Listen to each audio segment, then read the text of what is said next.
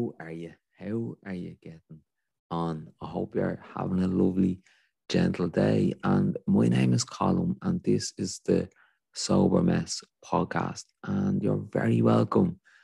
Today, I'm absolutely over the moon and chuffed to have my good friend Dave Kerrigan on the podcast. I was introduced to Dave a few months ago down at the 40 foot, and Dave, I suppose he's the proud owner of one a very, very motivational life story. And uh, when he told me a story, you know, I just I found it so motivational that I, I said, look, man, I, I I think you're gonna help a lot of people with this. So just being able to kind of have a chat on the podcast, I'd love you to come on and just share it and you know, and just how, you know, other people's kind of own hardships can transcend onto hope for other people. Like, you know what I mean? And uh, and yeah, I just found Dave it's such an incredible person, and I just was trying to get him onto the podcast. So I'm absolutely over the moon to be able to have a chat with him today. So, Dave, how are you, brother? Hey, Collie. Yeah, I'm good. Um, thanks for having me on. Uh, glad glad you found the story motivational. Um, mad old story, but yeah, kind of coming out the other side of it now, which is great. Yeah, man, delighted, uh, delighted to get you on. I can't believe you got over that time. You you woke up and there was no milk in the house. It's such a such a brave story, man. How did you survive? it's tough times. tough times. There's no worse, man. You wake up and there's no, you know, like looking forward to a cup of tea and there's no milk in the house. yeah, man. Um, no, thanks a million for coming on. And yeah, man. So, no like, I suppose um, like what, like I suppose we just go. Do you want to kind of just go from the start and you know tell us a story, like, and uh, uh, go from there? Yeah. Do you want? Um, yeah, I suppose I'll I'll, I'll kind of give you um a background to what I was kind of feeling it leading up to this whole thing. So mm-hmm. um, I I had been experiencing pain for when I look back on it, probably about 15 years um, all sorts of different pains. Like I was playing a lot of sport. I would have play, played football all the time, rugby, um, skiing, loads of different things. Um, so when I was feeling all these pains, I just put it down to sports injuries, and I went to like when I was. I remember being in school and I was sent to a physio for a shoulder pain.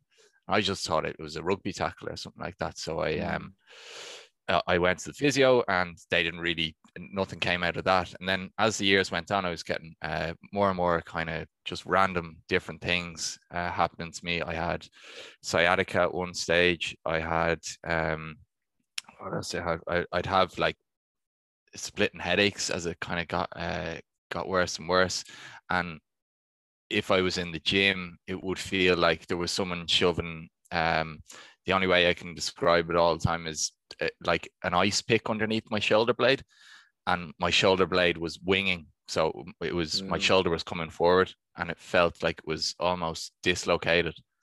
Um, so um, I went and did a number of different tests. I'd been to like physios, osteopaths. Uh, I went to a doctor at one stage. I went to my local GP when I was living. I was living over in London um, for about seven years, and I went to my GP. And at this stage, I kind of knew there was something going wrong because um, I couldn't move my uh, head from left to right really more more so than a few inches. And when you would have gone to the GP, were they kind of just saying it's a, like more of a kind of like a muscle injury or could be a sports related injury? Yeah, like uh, I think I think with GPs it's really difficult because they're mm. a general practitioner, so yeah. they they're like they're not specialized in anything specifically. Mm. So they're like looking at you as a whole. Um, yeah, so yeah. they're relying on what you say. And because I didn't know what it was, I I like I was going out all the time at that stage, and I was out yeah. like um only once a week now. Like I wasn't out. I've never been to like drink like every single night of the week or anything like that. But if I did, hey, you, out, you, don't need to feel guilty about your drinking now because you're talking yeah. yeah. no, but I'm like taking the little boxes there. Yeah, it's a sober podcast, isn't yeah. it? I have to tee it all up. Yeah. Uh, um, but uh, yeah, so like I, I I told I remember going into the um into the podcast into the GP and telling her what I drank, just being honest because no one ever does, and uh, she I sh- I definitely shouldn't have because she sent me a letter for AA and she tried to send me to AA and I was like, oh my god, this is not what I need. Yeah. at this age, I was like going mental. Like I, I was I was knew something was wrong with me, so I, I rang them up. Um, I shouted at someone for a bit, uh, and uh, they were like, "Look, I'm sorry." Got me another GP, and they said, "What do you want?" And I said, "I know there's something wrong with me. Like I'm not sure what it is. I'm exp- like I was even actually uh, when I go into I remember all different things. These things will just pop up into my head, but I was like sweating profusely. Like if if Wow. the doctor would be like, "Are you all right?" and uh, I just couldn't stop sweating. I'd be sweating shirts through and everything. Like I have red hair and everything, and I like I heat up very quickly anyway. But it wasn't that, and uh, it was just all like my body was going mad. Like it, it- there was all these things going on. So um, I asked to see a specialist, and they sent me to a specialist. He actually before this, I had had an operation on my left arm to free what they thought was a trapped nerve because it was um, giving me these like spasms across my chest, and I felt Mm. like I was having a heart attack all the time. Um, and also that was probably panic attacks and stuff, which was just sort of coming on from uh, all of this. But yeah, I went to I went to the specialist. Um, they he yeah go on. when did you like know that it was getting like it was serious? Like when did you know that hey, this Um, isn't like just normal kind of stuff? Like you know there is something more. There, like what kind of prompted you to want to see a specialist? so like one of the scariest things that happened to me and just being really blunt about it is like my I couldn't control my bladder at different stages but this this didn't happen all the time so Mm. I think um especially when you're a guy anyway well I don't know if it's just when you're a guy but sometimes you're just not good at speaking about things or owning up to it and and uh, Mm. just being honest with yourself really Yeah, and I didn't really know who to turn to, which was Yeah. stupid. Like I should have just spoken about it because it no, pro- uh, no, probably would have been seen earlier. Yeah, being there, man. But it's mad. It is a real bloke thing that we have to wait until the fire alarm is going off before we uh, address an issue, be it with our mental health or our physical health. Uh, usually we have to wait till we kind of got things get really bad, and then finally I might go to the dentist or I might go to the doctor. Like the reason I said Yeah, dentist because exactly. only recently I like it's obviously not, not as bad as what, what you had. Like I Yeah, just yeah. remember waiting till the bitter end. Like I had a toothache and taking painkillers, and then like I had because I, I'd only take paracetamol, and then it just got Yeah. so bad that I couldn't sleep at night. And then eventually yeah, I went to the doctor. But like that's been my life story with every like even with my mental health that I wait until the bitter end and before I open up and do something about it. Like yeah, and then and then it all builds up, and it mm, just it becomes this like thing where it's so much worse.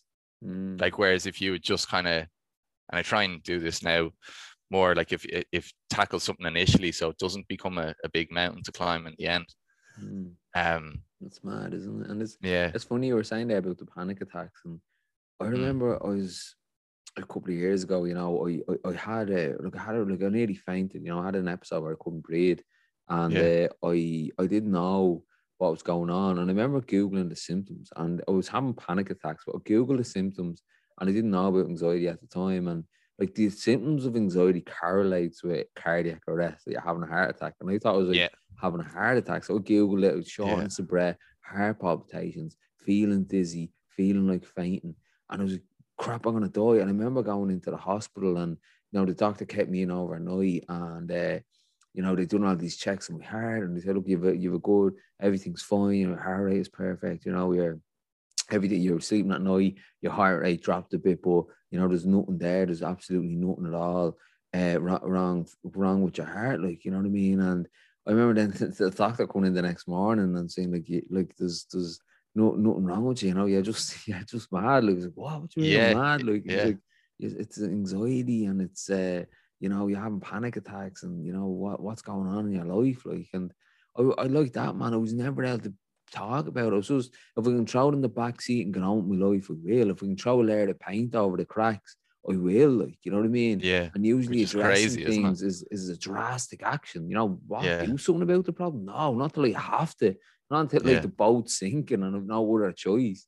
And like Yeah. that, I've learned to address things like when I see when I hear the whispers, you know, listen to the whispers before you hear the screams. Like, you know what I mean? So if you Yeah. hear them little whispers, be able to address it a lot sooner. Like, you know, and that and that's Yeah. the I suppose I suppose you only learn that through experience and going, oh, I wish I kind of had just looked into that a lot sooner. Like, Yeah, definitely. I, yeah, like it's funny you say you went into the doctor um, when you thought you were having a heart attack. The same thing happened to me a few times. I went into the doctors because I, I just didn't know what it was. It feels like you are having a heart attack. And I, I'm not naturally a nervous person. So it was obviously building up um, all this stuff that I wasn't speaking about. And it was just coming out in physical form. And Yeah. like uh, so much so, I, I rang 112 and um, in London because I was telling my housemate, I was like, look, I'm getting all this like feeling on my left side. And he was like, I, I said, I'm going to go into the hospital. And he goes, bring 112. So it describes all my st- symptoms. And they sent an ambulance out. And uh, I was like, no, we don't need an ambulance. And they were like, sit down, Mr. Kerrigan, sit down. Are you alone? Who's in the house with you? And uh, an ambulance arrived at the door. A lad like hooked me up to an ECG thing and he gave me the form and it showed all my heart rate was completely normal. So I actually just kept that to remind myself that like it was all kind of in my head. yeah, And, it's uh, mad, isn't it? It's weird. Like I, I remember like that time I got when the doctor came up to talk to me, and I remember sitting in bed and he comes over to Colin. He goes, "It- "It's in your head." I'm like, oh Jesus, it- it's after spreading to me head. Like, what? Am, am I? He goes, no, like, like you're a you're a hypochondriac. Says, oh, don't tell me I have that as well. Jesus Christ, you know, what I mean? I'm freaking out, like, you know. and It's Yeah, like. I wanted him to diagnose me. He's like, there's something wrong. Ah, come on, there has there is. Yeah. wrong It's like you're looking for him, but like that with Yeah. anxiety, man, and and one of my, one of my mantras is like, um, the feelings of anxiety are uncomfortable, but they cannot harm me and they will pass. And when I remember that, and even when I'm having panic attacks, I say, "Oh, this this won't kill me. I'm gonna be okay." I haven't had a panic panic attack in a long time, but I remember Yeah, when it was, as, being yeah. able to say that like this is extremely uncomfortable, but it, I'm I'm okay. I'm not gonna die, you know. And Yeah. being able to reassert myself and say, look, I'm okay here. And and a great tip I got as well when I was having panic attacks is that if you even sip water when you're having Mm. a panic attack, that your brain can't focus on two things. So when you're ever feeling anxious, just have a little sips of water and it brings you back into the present moment that your brain isn't taking off with a million different problems. You know what I mean? Because Yeah. That that's the thing with anxiety that our head we have these brains that are programmed to look and find and solve problems so we're constantly chewing on problems it's a it's an incredible tool to have at the right time but Yeah. if we're always using it all the time you know it's only a matter of time before we get anxious like you know Yeah.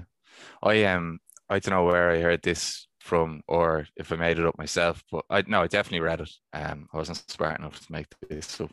But uh it was something to do with uh like if you're having an anxiety attack, um feel that you want like face into it and be like, yeah, I want more of this. And you just like you're telling your body, like, bring it on, bring it on. Like I want more of the anxiety and just like and then it just like sort of fizzles out. It's weird. Like you like the more you want it, it kind of just becomes like you you know it's an anxiety attack. Yeah Um and it that that works for me. Um and also what you said about um just thinking that this is this is something that'll pass. It's not permanent. Like it's Mm, and, and once I'd had one, I became more able to manage them. And I, I like you, I haven't touched wood now, haven't haven't had any for a few years, um, which is great. But like it, it it's it's a scary thing when it does happen. Yeah, no, it, it is, and you know, like like, like that, man. When I, I I find that my biggest critic, like, isn't anyone else. No one else is gonna tell me what I've already told myself, and that anxiety, to, like, you know, putting myself down that inner anxiety. And when I find that inner critic or that inner anxiety starting, and you know, pointing out all my faculties and everything I'm doing is wrong, you know, and I say to myself, ah, we're the opponent, you know what I mean? Because I find that's my challenger today. It's it's all in my head. It's not any anyone else uh, or anything out there. It's my own uh, unhealthy thinking patterns. It's my own procrastination. You know, it's my own Yeah. inner critic. And when all that stuff sets off, like what you said, I say, ah, we're the opponent. Something that's going to challenge me today. Something, some test that I need to overcome. And every battle I'm having is always go is in my head. You know, they're the hardest.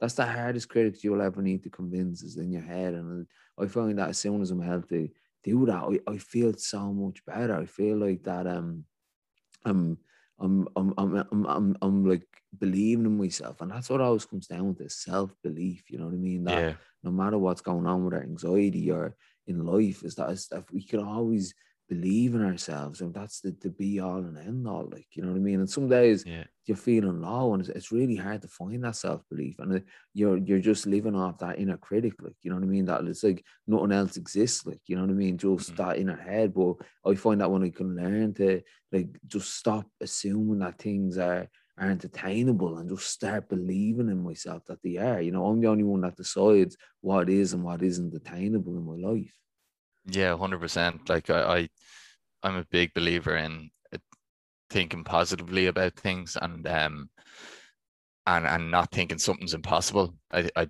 like I think everything is possible. It's it might be really really hard or highly unlikely that you'll be able to do something, but there's a way to do it. Um, Mm, and if you take it in little steps, you'll be able to get there.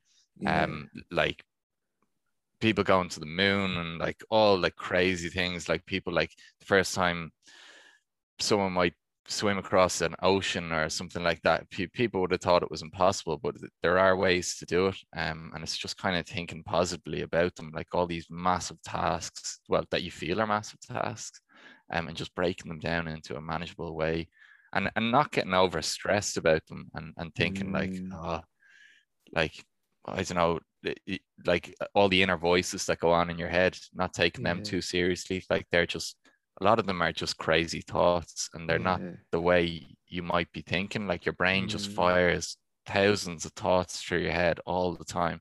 It doesn't mean that's that's the way you are or that's the way you're thinking. Like there's um it, it- it's just a it- that's just the way we are. It's just kind Mm. of I suppose slowing down and and, and uh, yeah, trying to accomplish things helps me anyway.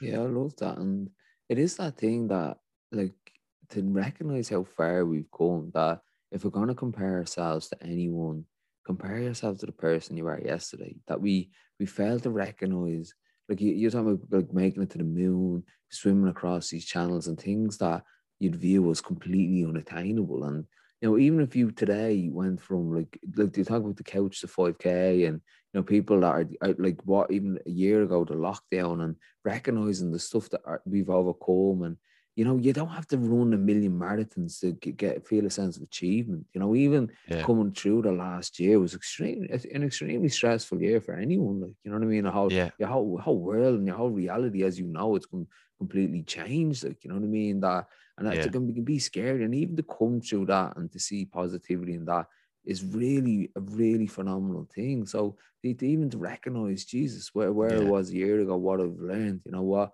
I know that I, I, I have a sense of resilience at me that even that a global pandemic can't can't stop me I can't take away my hope and my positivity. And I, I find that powerful as well to never, never always see how far you've come. Like whenever feeling low, you know, count that um count your blessings and say, wow, I've, I've come so far today. And I'm, I'm so I'm so grateful that I, I used to be this and now I'm this, like, you know what I mean? And Yeah. uh, yeah, you know, it's it's it's mad. Like like you think things are completely unattainable, and then we actually go towards them, we, we can see, wow, I can. All again, it's just it- it's it's just a fact that we own self belief, you know. Yeah, yeah. Now we're all like we're all constantly learning, and like as you said, like if you look back on yesterday, you've you might have had a really difficult day yesterday, but like you've learned something from it, um, and and you can just one one thing that I try and do now if I'm um if I have a bad day or I'm feeling down, I'll uh, I'll allow myself feel that way for one day because it's natural to feel shit sometimes, and everyone does, but um not letting it become something that takes over my life. So when I get up then in the next morning, I decide that I'm going to be positive about it and and move on and do something positive and, and Yeah, just not yet not not let that sort of take over my life because it can do really easily and it it's almost easier to think negatively about things and just oh, I can't do that or I can't do Mm. this.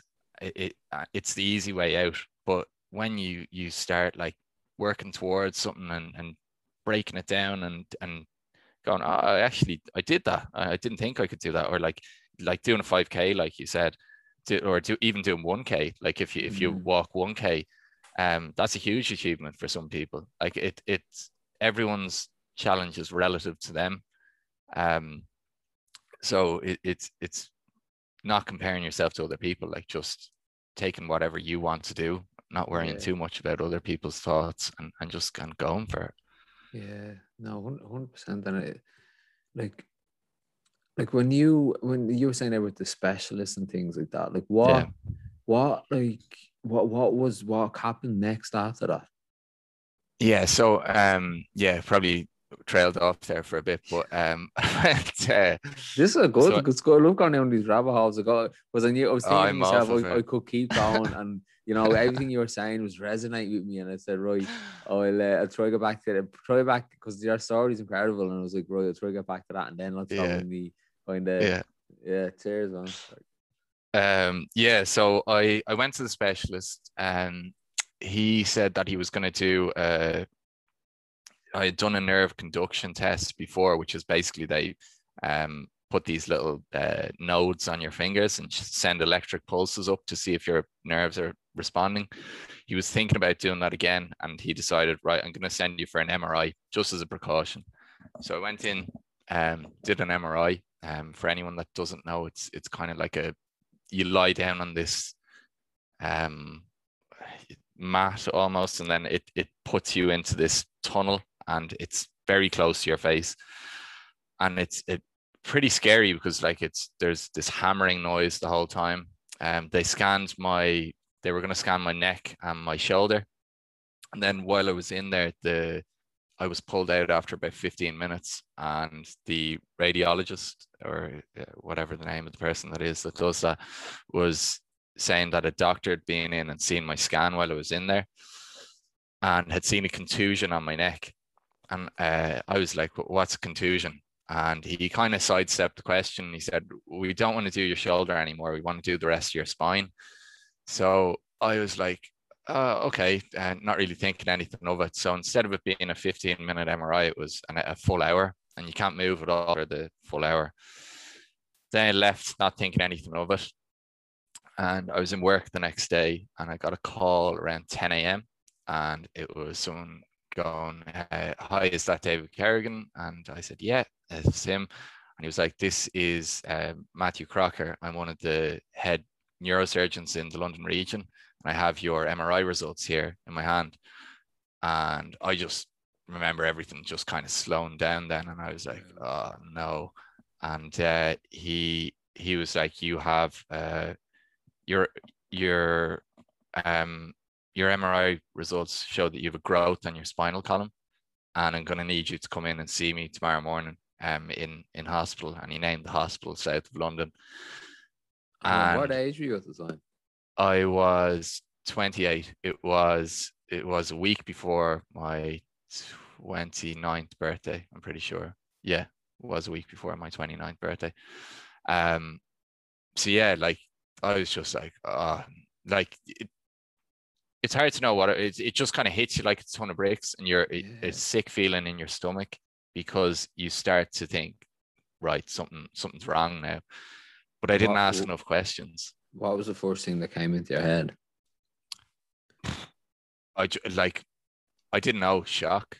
Mm. Um, I was just because you, you kind of a almost I've said it before, almost like small bit like relief because I knew something was wrong, and then I, I'd been searching for what this thing was for years and years, and people telling me like physio told me I had a curved spine, which wasn't true at all, um, and and all these like um crazy diagnoses that just because it's so so rare what I had, um, it, it's just really hard to spot.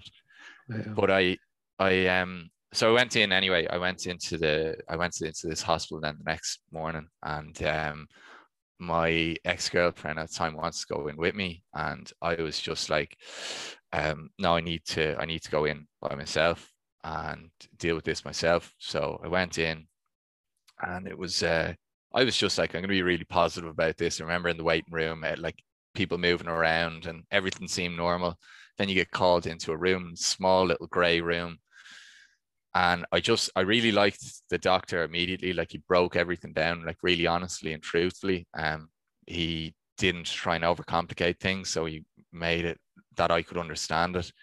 But it turned out that I had a, a rare um, benign tumor called a hemangioblastoma, which they can grow in your spinal column or in your brain. Mine was at um, the back of my neck and on the C2, C3, which is the different rungs of your spinal column. And he showed me he he showed me the actual MRI scan. So it's more detailed than like a, an X-ray. It's it's almost like it's a black and white photo, and it was a black mark in the middle of my uh, spinal column. And there's fluid that goes around your nerves, which I didn't really know before, um, but it was expanding. So like it was pressing out, and that that's what was causing me to get all these spasms and, and pains um, over the years.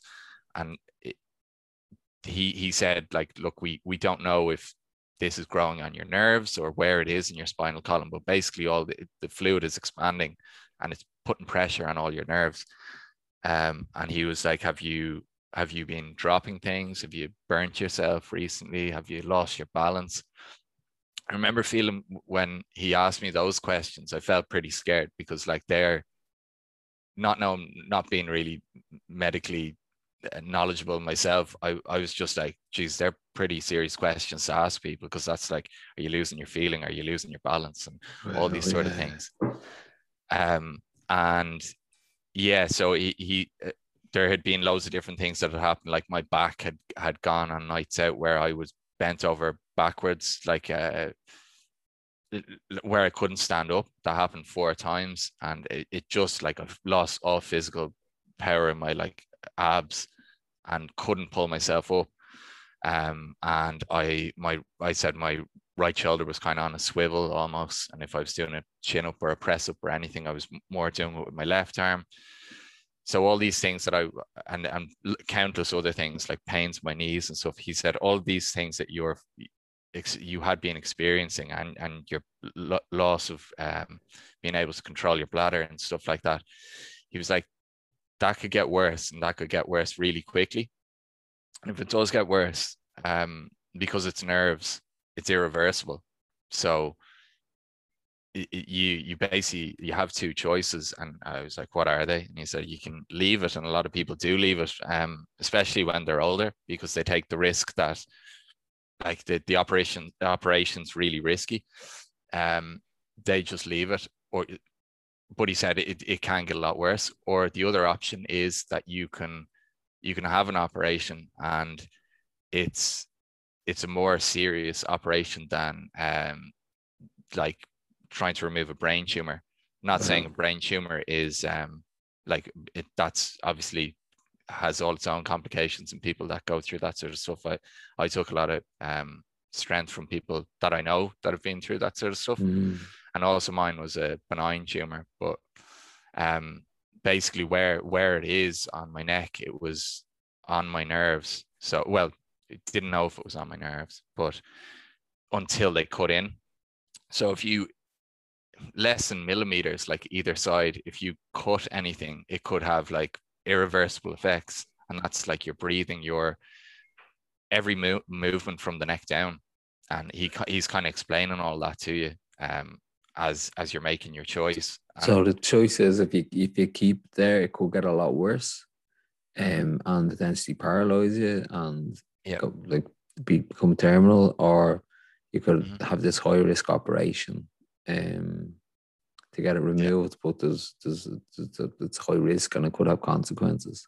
Yeah, it's a mad, yeah, you, mad like like where do you even start to come to terms with a decision you know? Yeah, like, most like, people are deciding like get a latte or a cappuccino, like. yeah, it was um, it it really like put things into perspective very very quickly. Like it, nothing else mattered except for being in that room at that time. Yeah. And I was just like, oh, I remember like as he was talking, I wasn't taking everything in. I took the bits at the start in, but I was just looking out this window and it was really like gray and rainy. And I was like, yeah. oh, I like just everything just didn't wasn't working for me. Like I was just, but I, I yeah, I was just it, it was there was relief there definitely because I was like, I know what it is now. Mm. Um, so I was like, I repeated the two decisions. I was like, right, so I can leave it there, or and it slowly, slowly gets worse, um, and potentially irreversible. And he didn't say it could go to par- paralysis, but that was basically what it was being insinuated, like you know. So uh, all of that had sort of it was going that way. Um, and then the other choice was to have an operation that he said, as operations go, it's probably one of the riskiest because it's on your spinal column and it's it, where your nerves are. Mm. Um, so for me, there was no like I decided pretty quickly. I was uh, in within a few minutes, I'd say that I was going to have the operation because I was sporty. I I was 28, nearly 29. I had what I saw my whole life ahead of me, and it it didn't make sense to take that just just continue getting slowly progressively worse. That that would have been awful for me. Um, so I just decided to have the operation, and uh, you have to. He gives you something to sign, and it it says all these different things that you can can happen to you, like um, I don't know, like loss of feeling, nerve damage, um, paralysis, and then the last one's death. And they have those just like written out with commas between them, and then you have to sign something underneath. Um, and, and like it's mad. And then and I remember I don't remember much more of the meeting. Um, it was a, I think the operation was a month and a half later. But when I left the room, I just I I rang my ex at the time and I just broke down when I like on the phone. I had to hang up on her, and I was just getting this bus home, and it like the next the next month and a half was like very very mentally tough. Yeah, Um, man. Like I say, that's insane. Like even getting the bus home, and what I like when you're going through, so like I can't obviously comprehend like the massive, massive like like where like in your head having knowing that is coming up and the shock and the trauma of that and but I, just know when I, I remember I was really like suffering in my, my, my, my mental health and you know just like that get, trying to get on with life and just looking at other people walking the work and getting the bus and being like did, Yeah. did they not even know what's going on and it feels like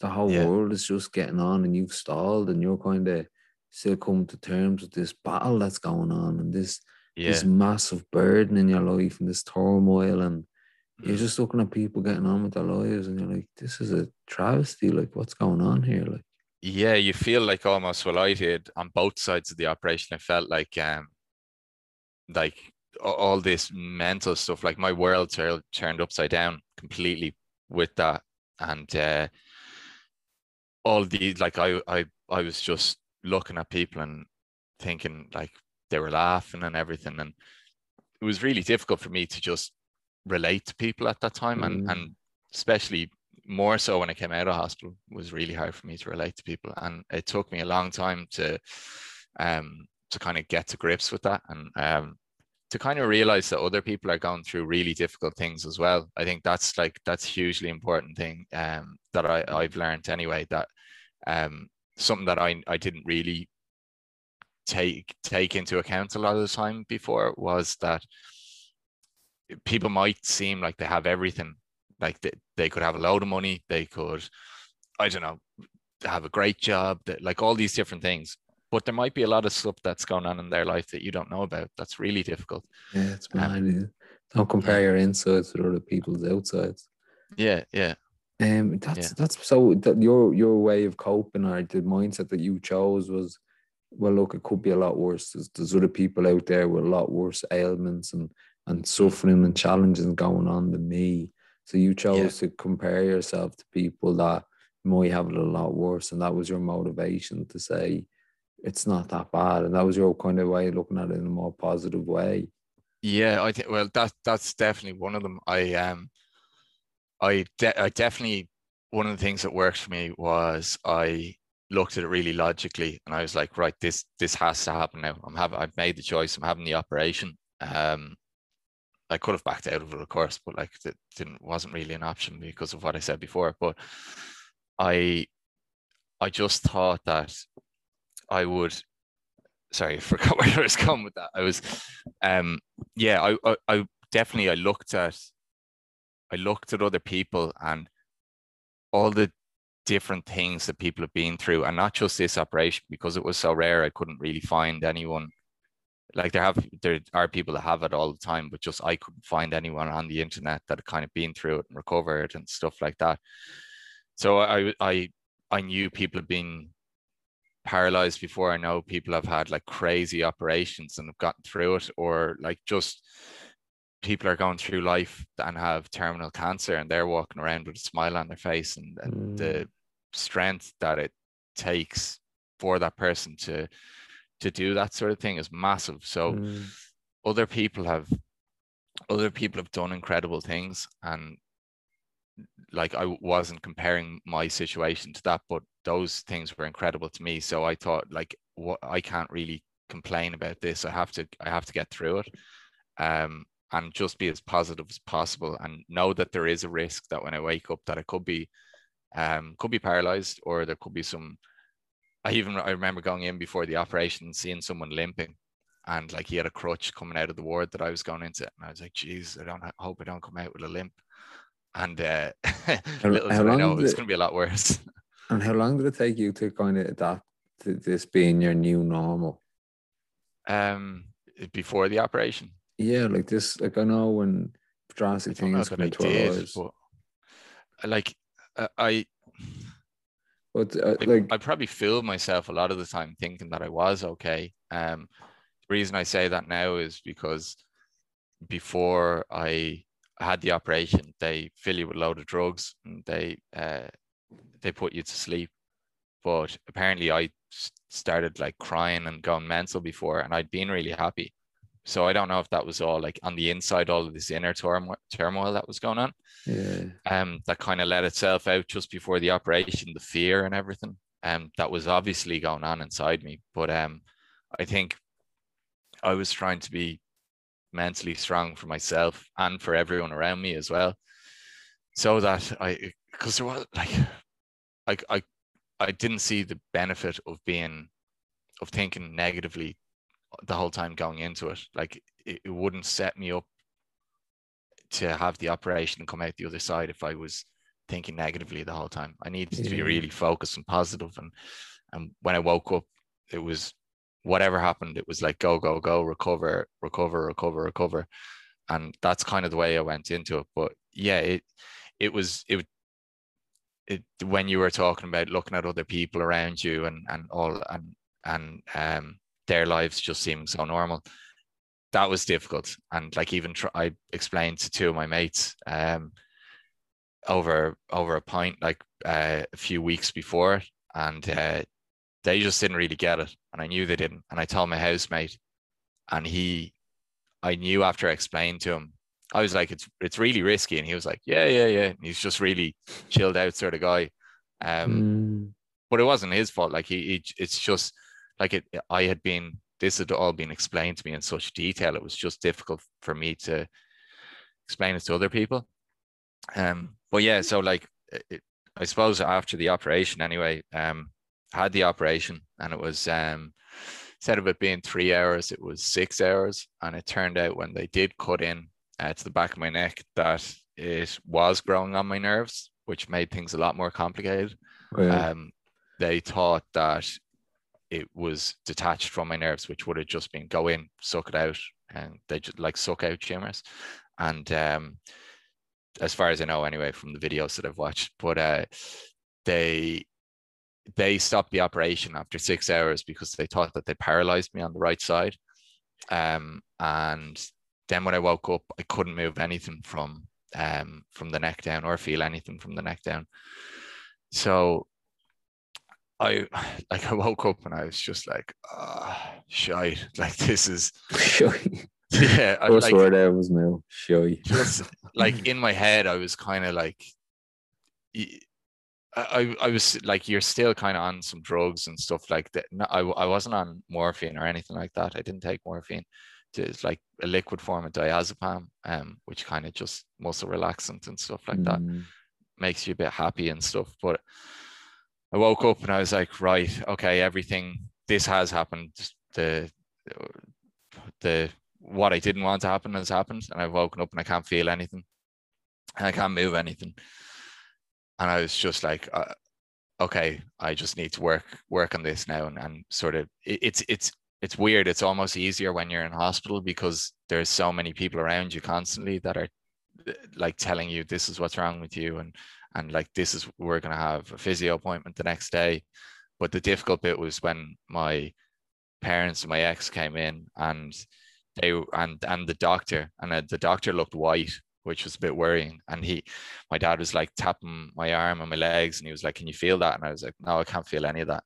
And uh, that that was weird like uh, that was pretty scary when he did that like that i just couldn't move or respond. Like you you're looking at your limbs and you, you just can't move them Mm. um but i had all this like um with nerve damage like i don't know if it happens to everyone but i have like these electric pulses Mm. rushing through my body um and had done at that which was a good sign because it felt it it's means the nerves are trying to react um but yeah so my my left arm um uh, started moving within a few hours which was great um, Oh. i don't know how many hours because it all kind of seems a bit crazy like that whole time but um the rest of it then it, it started from one finger on my right hand twitching probably a few days or something later and But I'd say something that might seem tiny was massive. Just to see, wow, I've I've just moved my little finger, like you know, Yeah, yeah and just the miracle in that after being what Yeah. you've been through when you're kind of like, boy, I need to see what what's coming back here. You know what I mean? Because it Mm. was like. I say the suspense just to know like how, how your recovery is going to be is dependent on how how much you can move your body on, on on the few hours, days, or weeks after that operation. Like what's gonna come back? What will I have use of again? Yeah, yeah, and that, like I think one of the things that um I I t- also told myself before going in, like if someone's going to tell me something that I can't do something, I'm not taking that for like the gospel truth. I'm we're going to find out a way to like recover. Like I and that. um, But I it's I mad read- as well that like you when you even think of the stuff that the fear of not being in control, like, and that's one of the scary things that we're not in control of this outcome. I'm not in control of the situation, and like there's not and truly only two things that we are in control of in life. It's how we can prepare to for a situation and how we respond to a situation. You know, and you know, Viktor Frankl has that quote, you know, when we are no longer able to change the situation, we are challenged to change ourselves, you know, and trying to fit into these new set of circumstances into our life, Yeah. you know, and Yeah. that's where the transition is at when we, we're trying to, as like we we're chatting about, this is my new normal and a new, a new mindset and a new set of tools and a new perspective to dealing with these, this new circumstance that I find myself in. Yeah, yeah. Like I, I, um, one of the things I, I actually read a story about. I think he, I'm pretty sure he was an Irish guy that was in Australia, and he was on his surfboard, came off the surfboard, hit his head into, into the sand, and uh, he was paralyzed, and he, he ended up in like he almost nearly drowning in the water. But I remember he, I read all that, and he recovered, and he, he was even longer in hospital than me. Like I was in hospital a month and then intensive rehab for three months. But I'd made a good recovery while I was in that month, so I didn't have to go in as an inpatient. I basically was an I'd go in five days a week. Um, I get two trains and a bus to this place to try and almost reintegrate myself into Mm. normal life. Um, because that was the really scary bit coming out of coming out of hospital. Like was all the noise and everyone being so normal around me and all this just mental like whirlwind of emotions and physical feelings going on in my body and mind and uh, just trying to be normal and trying to like what you said trying to find the new normal whatever that is um Mm. But then trying not, to not accept the new normal. yeah, well, like I- I definitely one of the things I definitely didn't want to do was like accept that this was the way I was going to be. Um, Okay. um, because I wanted, I was like, I'm going to get better no matter what. Like, Yeah. um, and like moving on from the like twitch my finger i'd then my middle finger maybe move and i was my dad had come over to stay in london while i was over there and uh, i was like did my middle finger just move there and he was like uh, do it again. And i try my hardest and he was like yeah it, it twitched there. So yeah and then i'd like move more of my fingers and that would take a few days but you're being like picked up and put into wheelchairs. You can't wash yourself. Um you you you have um, um, a catheter in where so you can't go to the toilet yourself. Like with like everything is just it's all like taken away from you. And like there are like I only had to do this now for a little bit. So like there are people that do this on a lot longer term basis and they walk around with a smile on their face and or they, they're just a, they can be like they get on with their life so I didn't want to sit around, you know, not moaning, but like just feeling sorry for myself. Mm-hmm. Um, and there were so many amazing people that I met in hospital. Like there was a one, one day when I was feeling really sorry for myself, I was going into the intensive rehab hospital, and uh, there was a guy that had no arms and no legs, and uh, he was like uh, propped up on crutches and um, um, sort of like stints or something for his legs, but uh, he was like the happiest person around. And wow, that's powerful. That's like yeah, uh, I was. It just hit me like yeah, it's so motivational, isn't it? And it's, it's many little things like that. We need little things every day to motivate us. Like you know what I mean? I had that the other day when uh, you know I was out running. I was doing a charity run yesterday, and I was exhausted and about yeah. to stop. And like you know, we that inner critic, that negotiator in my head was saying, "I just stop." You know, you're doing well. You know, and I was dying to keep going. Like you know, because we because think it was like over the lads easy said them run. They raised over four grand for um, Alzheimer's, and yeah. uh, I remember looking across the road and I seen this. Uh, I seen this like this this dude. He was, he was like fairly overweight and he didn't look comfortable at all. And while he was running, but he I just seen his face how determined he was, and there was something there that was saying, okay, I'm doing this. And I just found out, I was like, wow, I just wanted to go and give the guy, guy a hug and just say, thanks, yeah. man. You've, you've really inspired me today. And yeah. You know, it's, it's mad when you can go out in the street and even see the walk and motivation. The most motivational things you'll see is that, you know, people that are getting on with their lives after getting getting exposed to such difficult circumstances. You know, someone, you know, it's on to a mate there that he recently found out that him and his partner can't get pregnant. Like, you know what I mean? And yeah. they're they're getting on with it, or you know, someone else that's kind of going back dating after a big divorce, or a, a guy going going for a walk, or sorry, going like a guy, you know, getting on with his life after getting into a wheelchair, or, you know, mm. whatever it may be, that how people, how we can overcome difficult situations that we think we'd never be able to overcome.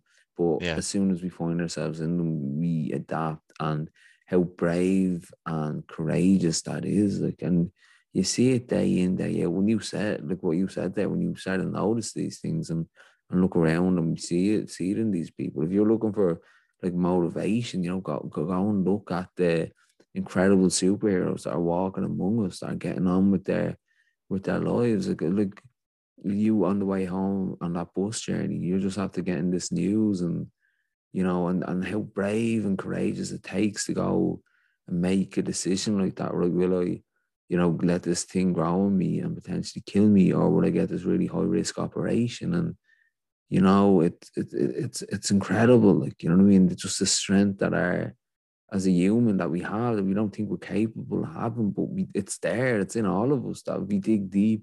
We all have. The, we're all ca- capable of doing these incredible things and overcoming yeah. the most difficult situations. Like, yeah, uh, that that like that is the thing that I I feel that everyone everyone is capable of doing these things like it's not you're born i personally think this anyway that you're everyone just needs to you need to think of it in the right way and you'll be able to to do it like it mm. it, it, they, they seem like impossible tasks but so many people normal people get through all of these things and are living with these um, really difficult situations on a day in day out basis and taking strength from those people and what I try and do now is, and I'm like, I'm still learning all the time, but I'm trying to learn from other people and look at all of these things and slow down and appreciate when people are doing like amazing things, like being in a wheelchair for. Uh, I was only in it for a few weeks. Um, I had okay. to get in and out of it to walk. But how long did your like rehab take to go from like from the bed to back walking again? Um, so I was weeks before like walk like walking was I wasn't like walking, walking. It was like being able to shuffle to mm. an area, and then I'd be exhausted by the time I got to that area. But um, that was, I'd say the I stood within two weeks, maybe a week and a half, um, and then once I could stand, I used to have this electronic bed that I could lower and and and raise. I wasn't meant to be getting out of the bed myself because it was dangerous. Like if I fell out of the bed, they have these things on either side so you don't fall out because you could hit mm. your head on the concrete floor. But I used to lower them down anyway and lower the bed down and shuffle my way to the end of the bed. And uh, I do squats in the morning before breakfast. Um, I kind of like uh, have something. I could only use my left hand at this stage.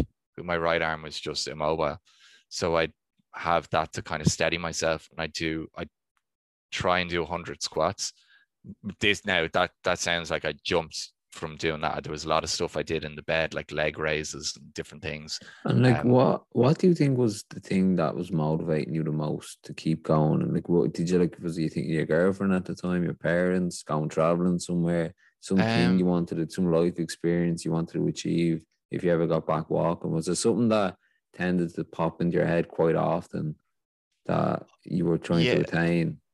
Yeah, I I think like I I was like, this isn't it. This is not. I'm not living the rest of my life lying down, and um, and I'm not living. I, I'm gonna get back to normal, and like, there's so much I want to do. Like, I want to, I want to go traveling. I was like, I want to do it. I was like thinking mad things, like I want to do a dance class and like mm. all these things that never would have come into my head before in my life. I haven't done a dance class now, um, but yeah, like just random things popping into your head and thinking, why wouldn't I do that? Like what? Like mm. um, I want. I was like, I want to climb a mountain. I want to. I tried to book Kilimanjaro for a, a year later, which would have been a big no go because there would have been no hope I would have mm. done that. Um, but just like wanting to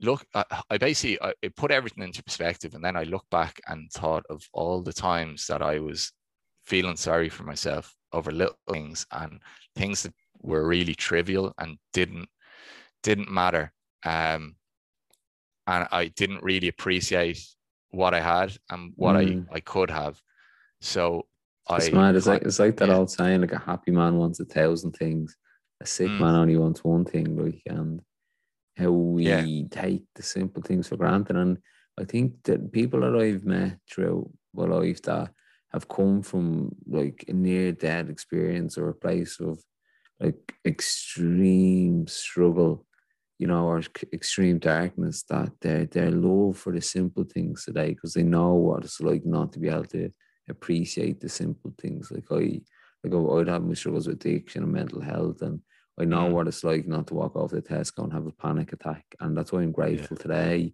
to have to go for a little walk and to have peace of mind that I take, you take, you can take any material matter or materialistic thing in my life, have it. I don't care anymore. Like, you know, just to have that peace of mind. And I remember hearing this great story that this guy is in a village and he has a dream one day that uh, a man, a monk's going to walk through the village and hand him a diamond, the world's most valuable diamond.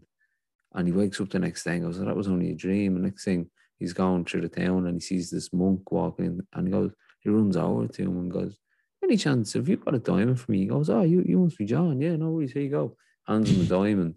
And he and he goes, Oh, cheers, man. And he goes back to the tree. And he's sitting at this tree pondering all day because something's wrecking his head about this whole situation. And he runs yeah. back to the monk and he hands and throws a diamond at him. He says, I don't want that diamond. I want I want to be able to give away the world's most valuable diamond, just like you did there. You know, and and what I got from that story was that like it's not about the things that we have, it's our ability to, you know, find peace no matter the circumstances or no matter what we have around us. Like, you know what I mean? That mm. to know that peace is an inside job and it's not about the stuff on the outside and that. When we can learn to adore and love the simple things around us you know that's um and that's that's the gift of of of, of life like you know what i mean? To be able to appreciate you know a bit of time with a loved one to be able to appreciate a sunrise or sunset you have to appreciate your that you're healthy enough to appreciate these things that your mental health and your physical health is all intact and all in order enough to love these things like you know what i mean? And yeah that's what that's what i feel i'm blessed for you know that you don't really know what you have till it till it's gone or it's been you know, like even the simplest things, like, you know. Yeah, yeah, definitely.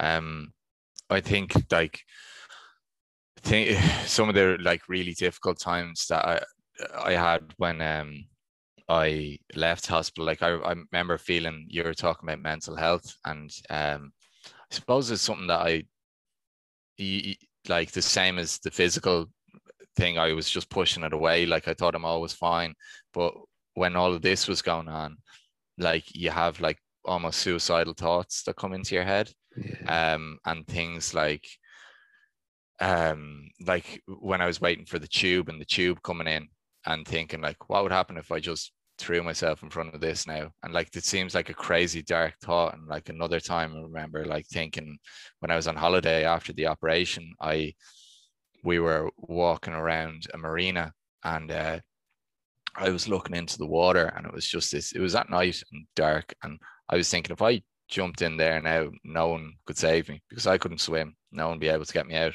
And I don't know why these things were coming into my head. Um, and like it, when those things started happening, I like had to start like kind of start talking about things a bit more and and being realistic that like I knew something was wrong and um I didn't go to a therapist, which I probably should have at the time, but the things that kind of helps me were talking about it and being honest about the stuff that was happening. Mm.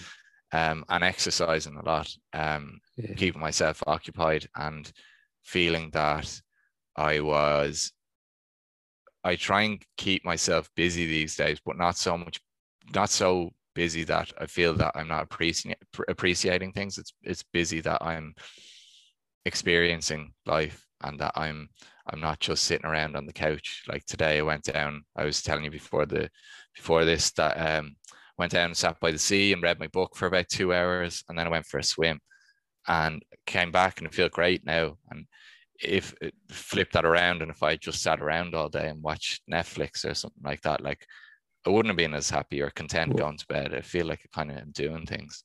What do you think? What do you think are the, like the biggest changes from the day before he got that news, a phone call from the doctor to come in to the hospital, and the day of today? What would you say are the biggest changes in you? Um, I would say I was someone that was quite insecure, probably. Um, I, on the face of it, I wasn't, but internally, I was. Um, because I wasn't being honest, and, what, I was scared was, to take risks. What was your biggest insecurity? Um, I things like scared of failure. Um, mm. wants people to like me. Um, what other things? Feeling that you're not good enough sometimes, like comparing yourself to other people. It's funny. God, my observation of this would be you were insecure about all the things that you couldn't control, but subconsciously you knew you couldn't control, about still felt insecure about them. And then when you went through this big ordeal of something that you couldn't control, you realize what's the point of being insecure about things you can't control, like you know what I mean, mm. and just accept yeah. them as they are because I can't yeah. control them. Like. Yeah, yeah, exactly. Like it kind of it it helps me a lot. Like I would have loved to not gone through it, um, but I think I've come out uh, more honest. How would person. you view the whole ordeal now? In one um, word, one word, how would you describe it? Um, mental. no, I like how how I've come out of it. I suppose, um, just growth I would say is like a is a Beautiful. good word because it was really difficult to go through, but it was it, from I met all these amazing people while I did it. Like even even I remember the cleaner coming in every day, Patrick from Nigeria in hospital, and he was like just this really interesting person, and and you just like you meet all these like fantastic people, and um just people wanting to share their story with you as well. Mm. And it it just it and and like all of those like the I, I was talking about the kind of the suicidal thoughts and stuff like that. I read read a book um uh, that I think it it's the happiness hypothesis. I've I think heard it's of in it. that, yeah, I think it's in that one. Um, but or it- it's in a different one. But the thought of like say throwing yourself in front of a tube, that's one of those mental thoughts that one of those thousands and thousands of thoughts that come Mm. through your head. It doesn't actually mean that that's what you want to do. It's Yeah, just that- like it's just like what if I did this, you know? And it, Yeah. it scared me when it happened. But What it is, it's mad, man. I, I used to be tortured by my thoughts. I used to like that, you know, getting them, getting them thoughts, and I found them real disturbing. And I thought there was something wrong with yeah, me. And disturbing, exactly. yeah, and what I what I realize is that it's not like you're going down to thoughts incorporated and asking for these thoughts to come into your head. These thoughts are intrusive. Where are they coming from? Who put them there? I didn't fill out an application form, so yeah, I'd like to have suicidal thoughts on, in, on, on Tuesday in May at two o'clock, please. And please send me as many as you can. I'd like to have critical thoughts that put me down and say I'm not good enough. I'd like Yeah. to have thoughts that say I'm a piece of shit or, I'm a, or that you know I'm a bad person or that whatever it is. You know, I'd like all these thoughts, please. Please send as many as you can. You know, we didn't do that. We we can't control the thoughts that come into our head. We can only control how we respond and how much we want to entertain these thoughts and take them as gospel, or we can take them as um, just background noise. And I was watching that uh, film, uh, A Beautiful Mind. Uh, Oh, yeah, Russell it's Crowe. Have you seen this? Yeah, it's about, yeah. the, about the maths musician, and uh, he um, has schizophrenia, and he starts Yeah. uh, getting these illusions of these different characters that no one else can see, and they're shouting abuse at him and calling him mad, and you know he, he wins a Nobel Prize. He's a, he's a teacher in a, in a, real, uh, you know, real high prestigious college, and he, he's trying to get on with his life, and he, these thoughts are shouting and screaming at him, and he's he's shouting back at them in the middle of the college, and the students are looking at him, oh, this guy's crazy, he should be locked up, and blah blah blah. And but he gets on with his life, and he learns to just live in harmony with these illusions that no one else can see, only him, and that not to deny them, but just recognize them, see them there, and don't react to them and shout at them, and, and just re- not acknowledge them, and Mm. and then he lives in harmony and peace with them and he gets he's able to get on with his life. Although the illusions are still there and he's still seeing these characters that no one else can see, he no Yeah. longer reacts to them shouting at him and he doesn't shout back. And I think Yeah. that's a lot of the time with our own thoughts that we can learn to live in harmony with them. And it sometimes they might actually benefit us. Like I I was going for a run yesterday. And uh, as, as I said, I'm a re- real like run wanker. I'm r- running, ru- rubbing it in, are you? Yeah, rubbing it in. But like when we when we started this run in my head, you know, I had that like care, you know, that good angel, bad angel, and I had that caring voice that was like, ah, do you know what? It's pissing rain. Don't go for the run. Just say you have a little Yeah. niggle or something and go home to bed and you'd be grand. And but then that inner critic started up and he was like, get out, you lazy lumpy, and get out and do that run. And yeah, you know, and I listened to that inner critic, man, and he smashed the run. And and what I realized is that sometimes we have like there's like tools in the garden. Sometimes you need the trowel, sometimes you need the spade, some days you need the shovel. And it's like like that inner critic and that caring voice, they're like tools that we have. Sometimes they might benefit us, but sometimes they won't. And it's like if you were the word water, like water is great for the flowers in the garden, but it's also bad for it if you use it too much. So if I Yeah. had to use that inner, that inner critic was great for getting me activated and going for the run. But if I was to still use that inner critic when I finished the run, I'd be beating myself up because I didn't run fast enough, or the guy Yeah. beside me was much faster, etc. But if we had to use that caring voice after the run, I'd, say, I'd acknowledge my achievement and say, "Well done." You know, so it's like just you when to utilize these thoughts, when to, to pick them up and use it as a tool, like Eckhart, Eckhart Tolle talks about in the Power Now, that our, Mm. our thoughts are problem finding, problem solving tools. So we pick up a task and analyze, and how can we? What's the problem? What's the solution? And we put it down. Like our tool, that our mind is a tool that we have to learn to pick up and put down at the right time. But I think in the Western world that we've learned to be constantly in our minds and constantly looking for stimulation and not having a, a, a way of putting it down and turning it off. And you've talked about reading a book on for CDIP, you know, I, I'm very similar in what my means it's switching off the head and being in the present moment as well. And I think Yeah. that's important to recognize that your thoughts is your thoughts is just your brain doing its job, and it's up to us to know when to turn it off and know when to not listen to our thoughts. Yeah, hundred percent. Um, uh, you, you, do you meditate yourself? Yeah, I meditate. So yeah. I, I, I do lots of different forms of mindfulness and meditation. Like breathing can be one of them. You know, I, find like even exercise, of writing poetry, creativity, swimming, reading. You know, what what whatever kind of brings you into the present moment, and you feel just engaged in your and aware of what's going on around you, where you're not in your thinking intellectual mind, that you're just yeah. in the here and now. Yeah, I did that. Um, like I've I've done loads of different types of meditating over the years, and one actually I found really good is just staring at a candle, just at the flame in the dark, because it kind of keeps your attention. That's um, beautiful. Um, like, yeah, I, would be a bit of a pyromaniac. Like I, I used to love going down to my nanny's house, man, and I just stare at the at the fire like as if it was like the Champions League final. I just stare at yeah. the fire and just be so like engaged with it. It's really relaxing. Oh, it's so um, relaxing, man. That um the I did the breathe with Niall, um, Neil, mm. it's Neil. Um, yeah, it was oh, it was brilliant. Um, that was one like that's kind of one of the things that I've got from that. That's something that I thought, yeah, that'd be cool to do. But the old me might have been like, ah, oh, that's like rubbish. There's no way that'd work. And kind of like listen to, I don't know, the general thought from other people, like like getting in the sea is nonsense, like breathing is nonsense. But I was like, oh, oh, now I want to just try new things all the time. And uh, I did that and I thought it was amazing. Like just getting in the ice water um, and you feel like you feel unbelievable afterwards. I tried to do it at home afterwards, put a load of ice in the bath, and uh, nearly, nearly had hypothermia after. Um, it didn't go as well as actually yeah, as class. I'm getting I'm getting used to now. So my thing is now when I, like I'm getting the because I find that the season getting a bit warmer now, so you don't get the same kind of impact from the cold. Like in the winter, yeah. it's great, but in the yeah. in the getting warmer now, it's hard to get that same cold buzz. So yeah, like, my shower is really cold when I put on the cold set, and I always find it really uncomfortable. Like, and I find so what I do now when we let practice is I get in the shower and I pick two two songs and have it like a shower that might play the first song and with hot water, and then when the second song comes on on my Spotify, I switch it to cold and do and, and and try and the full try, song. Yeah, well, yeah, I'll do well. I'll do probably do it a half. Like probably would. That's what six hour, six six minute shower.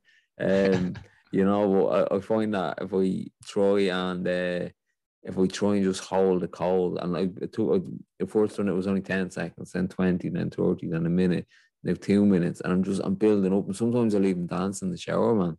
And yeah. I just find that um, sometimes you just need a distraction, and it's when your mind's not focusing on the how uncomfortable it is, and you just find a little distraction. I find them dancing. I'm like, like what you said. You're like, ah, we're the opponent. Like, find yeah. what's making you feel uncomfortable and dance with it. And you know, it's not yeah. learning about uh, avoiding the rain. It's like learning to dancing, and that's what I found that.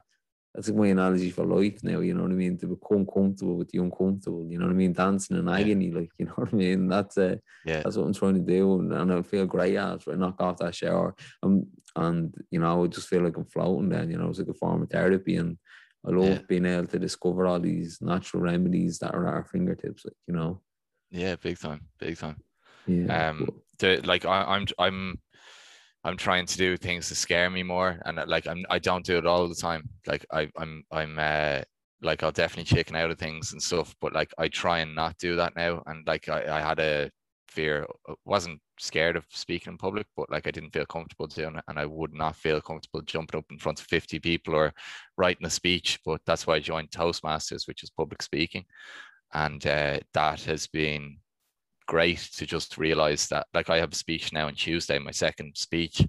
I was wow, uh, all these like. And it's something you'd be great at as well because you're really Thanks. articulate and you're well spoken. And uh, Thanks, man. I think you'd be brilliant at that. Yeah. So yeah it, it, and it, once you finish it you feel great like that's that's kind of what i'm trying to say like just eh, all these things that i'm like uh, like i can't do that and then yeah. like all the work that you have to do to get there in in two mm. weeks like i have to write a speech from scratch and it can be on anything to talk for seven minutes yeah. um and like all of this like you can't do it people think like you're like your story's stupid or like and there's no nobody cares like at the, yeah. at the end of the day like so it's becoming comfortable with all of that It's like what we were saying about them anxious thoughts that they're very uncomfortable, but they won't harm us and they won't kill us. The same as a panic attack. You know, have that little mantra. Yeah. Like getting up on the stage. It's very uncomfortable. It's one of my biggest fears, but it won't kill me. And if I keep leaning into this thing that scares me until it doesn't scare me anymore, you Yeah. know, and I think that's how we overcome fears, you know what I mean? By leaning into them and exposing our vulnerabilities to them. And like, it's like the kid, you, you know, shining the light under the bed to let them know there's no monsters under there. And it's usually the stuff we're afraid of. It's just we've perceived this big thing in our heads that I'll get up on the stage, everyone will, will, will reject me and judge me and point Yeah. out all my insecurities and my faculties. And then when I get up on the stage and I do my uh, I do my speech and people clap and say well done and shake my hand when I come down and and I I realised then that was just this this false um narrative, false thing that I made up in my head, this false story that I was going to be judged and rejected, but it wasn't. Again, it was just the inner critic. And who won that battle? Was it the imagination of my inner critic, or was it me leaning in to my inner critic and giving them the t- giving it giving it the, the two fingers and just being able to do the do the shit that scares me in life, you know? Yeah. And and that's it, man. That's I think that's where growth is when we lean into the stuff that frightens us. You know what I mean? And try to find all them worthy opponents in our life. But come here, man. I know that we, we're kind of just hitting the time now. So just a question I want to ask you: if Sure. Yeah. if you were on the bus, you jumped on that bus and you seen yourself just after getting that news on the way home from the hospital, as we talked about. You sat down beside yourself. What would you say to yourself? Jesus, that's a To good Dave question. now. I like that question. Um, I'd probably give myself a hug and uh, say that I know everything seems terrifying right now, but you'll get through it. Um, it seems a lot worse than it actually is. Um, but things will work out, and you just need to keep positive about it, and you'll get there. Beautiful, man. I love that. It's beautiful. Yeah, it's so true, isn't it? And I always think to myself, even when I was going through hard times like that, I could go back and just give myself a hug and say, "Man, you got this. You're worthy. Stop take, putting yourself down. You know, you're you're a great guy. You know, stop beating Yeah. yourself up." And I always thought if I had a time machine, I'd go and do that. And then the days, still the days I get that when I do feel low and I do feel really down, I'm like, Yeah, just call him in the future now though she has a time machine go and give me a hug and say man you're a great guy you'll get through this this will pass just keep Yeah, trudging yeah. brother you know and yeah, that always gives me hope like you know that uh, you know there's a there's a more there's me in the future saying don't worry man you got this keep going good good times are ahead I like that. I'll use that. I'll definitely use that. Dave bro thanks a million man I'll catch you down the down the big pond for the dip soon yeah Definitely, Collie. Pleasure. Thanks for having me. I'm come here what's what's next in the horizon do you think what's your next big uh, endeavor what's my next big endeavor? I um I think I'm gonna do an MBA um for my career. Uh, I'm going What's sorry to. layman? What's it? What's an MBA? It's a Masters of Business Administration. Well, Um, so I I always kind of that's another thing. I, I'd always been like, oh, I'd love to do a master's, but thinking, do it, am I good enough, and kind of putting it off. And I would think, why not?